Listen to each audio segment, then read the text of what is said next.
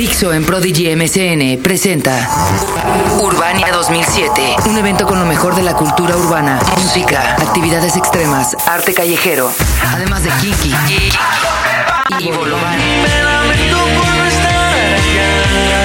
En, en concierto. Para asistir gratis visita nuestra sección de promociones. Presentado por Dixo en Prodigy MCN. Urbania 2007, un evento tan grande como tu hambre. Pues está en chino, literalmente, ¿verdad? Imagínense ustedes que a las chicas que les voy a presentar ya van para mentalistas estas muchachotas. No digo estas cabronas, pero pues sería de cariño. Se avientan todo un espectáculo, ¿no? Y de pronto se pone de moda lo que habían planeado, que no iba ni al caso. Pensaron, no, pues vamos a hablar de la piratería y de pronto sale el, el escándalo del chino. Y sale un super espectáculo de mis reinas chulas, con lo que además están celebrando un aniversario más de ese changarro. ¿Se, se vende o no se vende finalmente? No se va a vender, yo voy a no se va a cruzar mis vender. dedos. No, eso ya, de eso ya, ya fue ya el, el- el dueño del, el dueño del predio ya se dio cuenta de que está muy divertido. Entonces, pues ya, ya ahí nos Ya, de- entrar sin pagar cover ya para que No, se anuncie. bueno. Siempre. Ni te digo las cosas que le hemos ofrecido porque pues, es gacho, ¿no? Hasta luego. Hoy, un Tao del chino con las reinas chulas. Este es el podcast de Fernanda, de Fernanda Tapia. Podcast por Dixo y Prodigy MSN. Véngase para acá, saluden como Dios manda, chicas. Hola. Hola. ¿qué tal? Fernanda, ¿cómo estás? Oigan, ¿por qué les surgió la idea de hacer este espectáculo con respecto a cosas chinas y que la piratería y todo? Pues fíjate que de hecho queríamos hacer una ópera, dijimos, ¿no? No, pero china. Pero Es luego- Como aventar ollas por la escalera. Pero luego llegó José Antonio Cordero, que es gran director y amigo nuestro, y venía llegando de China. Le estábamos platicando de, fíjate que queremos hacer una ópera. Y dijo, pues bajamos una ópera china. Yo vengo de China, yo sé de eso, ¿no? Déjame ya. que Jackie Chan estudió en la ópera eh, eh, china y, y él no iba para karateca ni mucho. Él, él decían que era buen cantante. Sí, pues imagínate ese asunto. Entonces, nomás de venir de China, dijo yo sé. Dijo, yo sé de eso, ya vi, me traje unos casetes. Vamos a la calle de Dolores, nos Exacto. compramos unas galletas de la suerte. Exacto, entonces dijimos, pues ah, claro, hagamos una ópera china y nada, empezamos a divertirnos como idiotas, imagínate de nosotras según esto hablando en chino, Ay, ¿no? a ver, hablen en chino tantito, por favor, hablen en Mira, chino. por ejemplo, el lame champú, Eh, champú, pásale, pásale, te doy champú. con permiso. En- Ah. O sea, Entonces en esas estupideces nos empezamos a, pero a morir de la risa, pues, ¿no? Entonces, además, eh, José Antonio echó toda una novela terrible de un de porque pues, ya ves que a las mujeres chinas les va muy mal, ¿no? Les ha ido muy mal en la historia. Entonces echó toda una novela terrible de tres generaciones de mujeres, eh, la, la abuela, la Los hija, cisnes la salvajes se llama. Los cisnes salvajes. O sea, con úteros monstruosos, viejas No, no, malditas, no. pero que entre ellas también se chingan y se las chingan los señores. No, no, no, que se la pas Digo, de entrada a las mujeres les ponen nombres de animales y a los hombres les ponen nombres de virtudes. Entonces, esta era la historia de puerca 1, puerca 2 y puerca 3, porque ni siquiera es para cambiarle nombre a la hija.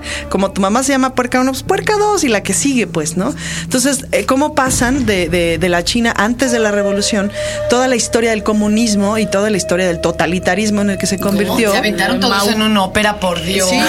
Y bueno, ya luego la democracia, que es como la consecuencia natural, y, la luego, piratería. La piratería aquí en Tepito. que es la consecuencia natural de la democracia.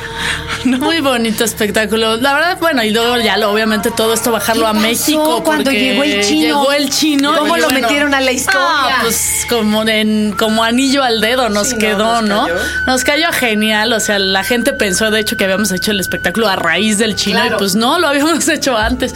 Entonces, bueno, pues lo, lo mezclamos de una manera ahí muy, muy sui generis, muy chistosa, la verdad. Y este, y bueno, y bajarlo a, la- a México, ¿no? A la historia de México, toda esta historia china. Y bueno, finalmente, pues el abuso del poder se da en el comunismo, capitalismo, etcétera, etcétera, cualquiera. Vendan o no pan de chinos.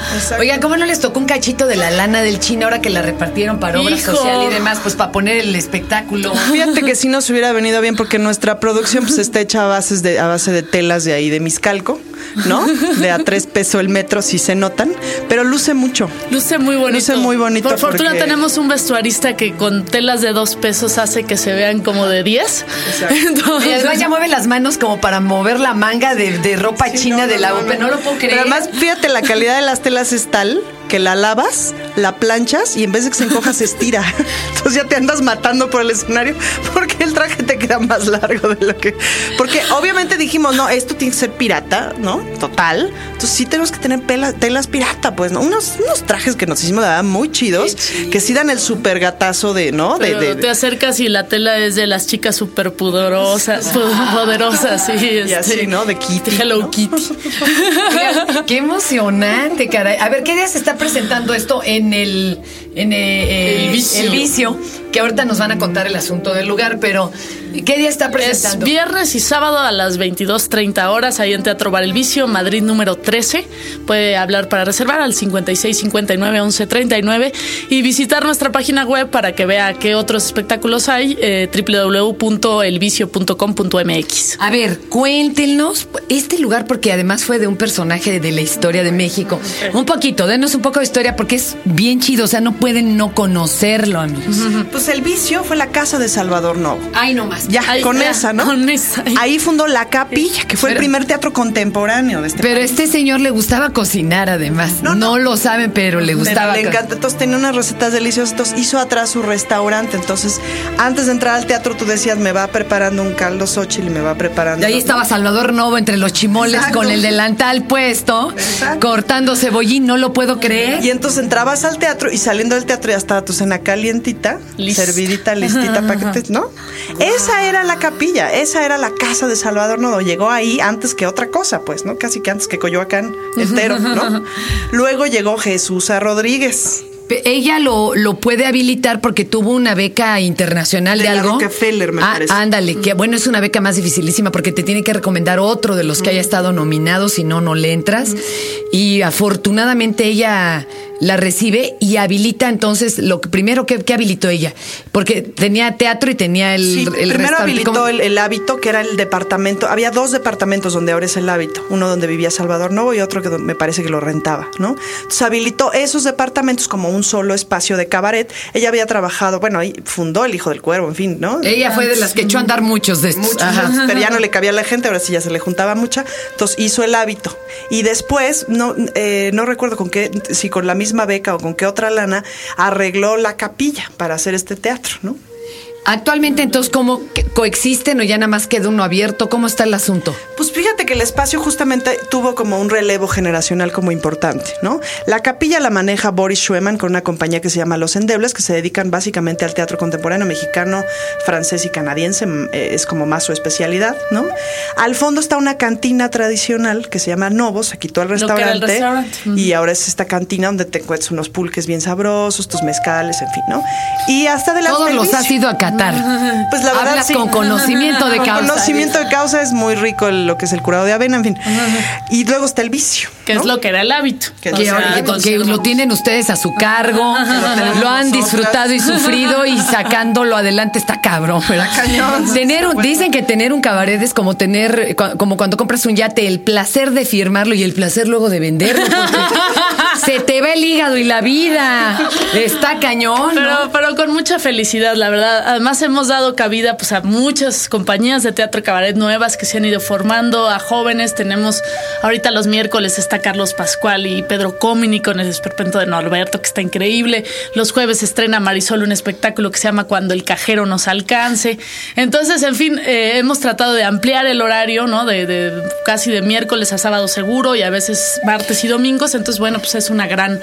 Eh, posibilidad de diversión y de. Es una casa deliciosa. Y uno va además y come y chupa y se la pasa uno bonito. Se la pasa uno bonito. A ver, pero ahora yo les pregunto, ¿cuándo resurge este nuevo cabaret? Porque, a ver, si ustedes le dicen a mi mamá cabaret, ella piensa en otra cosa totalmente distinta. Ella piensa todavía en emplumadas y coreografías de bailables de, de otro rollo. A mí, si lo digo a mi tío, que está muy malito y le mando un beso, él piensa en que va a ir a fichar. Las chamacas le van a mover ahí el bote y va a bailar. Pero el cabaret del que está estamos hablando del nuevo cabaret y que se parece mucho a este cabaret clandestino de la Segunda Guerra y demás. ¿Eso dónde surge y cómo se retoma? Pues mira, me parece que de las grandes retomadoras es Jesusa, sin duda, Tito Vasconcelos, eh, Julián Pastor, eh, Germán Dehesa, ¿no? En fin, ellos hacen como todo este teatro de sátira política, de crítica social, con las plumas la bailada de la muchacha, digo, porque todo hay que mover el bote. eso que ni qué, pues no. Pero lo fundamental es a base de la risa, la crítica social, la sátira política. Entonces ellos como que rescatan, rescatan haciéndolo, pues, ¿no? Y ellos empiezan a tener como seguidores, como alumnos, muy a pesar de sí mismos, ¿no? Digo, la propia Sí, Astrid, sin Carlos. Paz, sin proponérselo nada, gente que trabaja con ellos y que después sigue su propio camino, pues como Astrid, como Carlos Pascual, como Pedro Comini, como Regina Orozco. Y luego nosotros, pues ya, en el- ya empezaron, Tito empezó a dar como talleres y como a, pues ya a sistematizar el asunto, pues, ¿no? Entonces, a partir de un taller que da Tito en el Centro Universitario de, Teatro, a partir de ahí se diseminan una serie como de, como de, de generaciones que van saliendo. Nosotras empezamos casi luego, luego de que el medio lo aprendimos, empezamos a enseñarlo a otra banda, ¿no? A compartir como este asunto. Y ya se ha hecho un movimiento ahora sí, como mucho Bien más fuerte, ¿no? bien fuerte, bien grande, de muchos actores, muchas actrices ya involucrados. Casi todos, a diferencia de la generación anterior, que son gente que se formaron a lo mejor en otras cosas y se treparon al escenario, ¿no? Aquí casi todos venimos de escuelas de actuación y... y, Algunos, a, a alguna de estas generaciones me los han censurado. Bueno, a Tito le han cerrado un chingo de lugares, pero bueno, él trae doble handicap porque, bueno, eh, es muy evidente y manifiesto que no solo está eh, contra posturas políticas, sino además defendiendo Derechos ah, de derechos sexuales y eso aquí en este país hasta da más miedo, ¿verdad? Pero me los han censurado, les ha llamado a alguien, me los han seguido, ¿no? Tranquilos todos ustedes. Hasta ahorita todo tranquilo. Bien, bien. Oigan, pues hay que visitar este lugar. De veras van a pisar, van a profanar con su planta ese suelo histórico. Este, otra vez la dirección, las fe y las horas para ver el- la ópera china. ¿Cómo no? Pues la dirección es Madrid número 13, bueno, Madrid número 13, Colonia del Carmen, Coyoacán, donde antes era el hábito. La ópera china pirata. Copela su cuello. Porque es importante aclarar que es pirata. Eh, se presenta los viernes y los sábados a las 22.30, pero es importante que consulten la cartelera www.lasreinaschulas.com, porque luego salimos de gira y entonces hay otros shows. ¿no? Porque pues, andamos girando mucho. Entonces, este, consulten la cartelera y verán todo lo que hay en el vicio. Sí, ya el Gober Precioso les compró una privada, una función. Vamos a ir a. Puebla el 20 de octubre. Nos oyen en toda la República. ¿Qué Ah, pues fecha? vamos a ir. Vamos a ir a Puebla, a, cerrar eh, la semana de la diversidad sexual, Hablando de. este, hablando de, y pues bueno, es un, va a ser un placer estar en el Zócalo Sí. poblano hablando del gober precioso. 11, 12 y 13 de octubre vamos a estar en Monterrey, en el Foro Mundial de las Culturas y 14, 15, 16 o de 15, 16 y 17, perdón, estoy ahorita un poco aturdida, es muy temprano para mí. Vamos a estar en Ensenada y en Tijuana con la ópera China Pirata, justamente. Pues ahí está, chicos. Pero consulten la cartelera y la gira de estas rorras. Mis queridas reinas, muchas thank yous. Muchas gracias, Fer. Bueno, ahora, Un placer. no compre piratería, ya por eso hay versión clon. Clon. Eh, ya lo anuncian así en Tepito. sí. Clon. Pirata. En Zacatlán de las Manzanas me encontré una tienda que de, de discos Está piratas y juntito a Metepec. que decía, esta tienda no vende piratería, vende puro producto orgullosamente mexicano. Ah, pues y también la piratería. Pero somos, somos piratas honradas.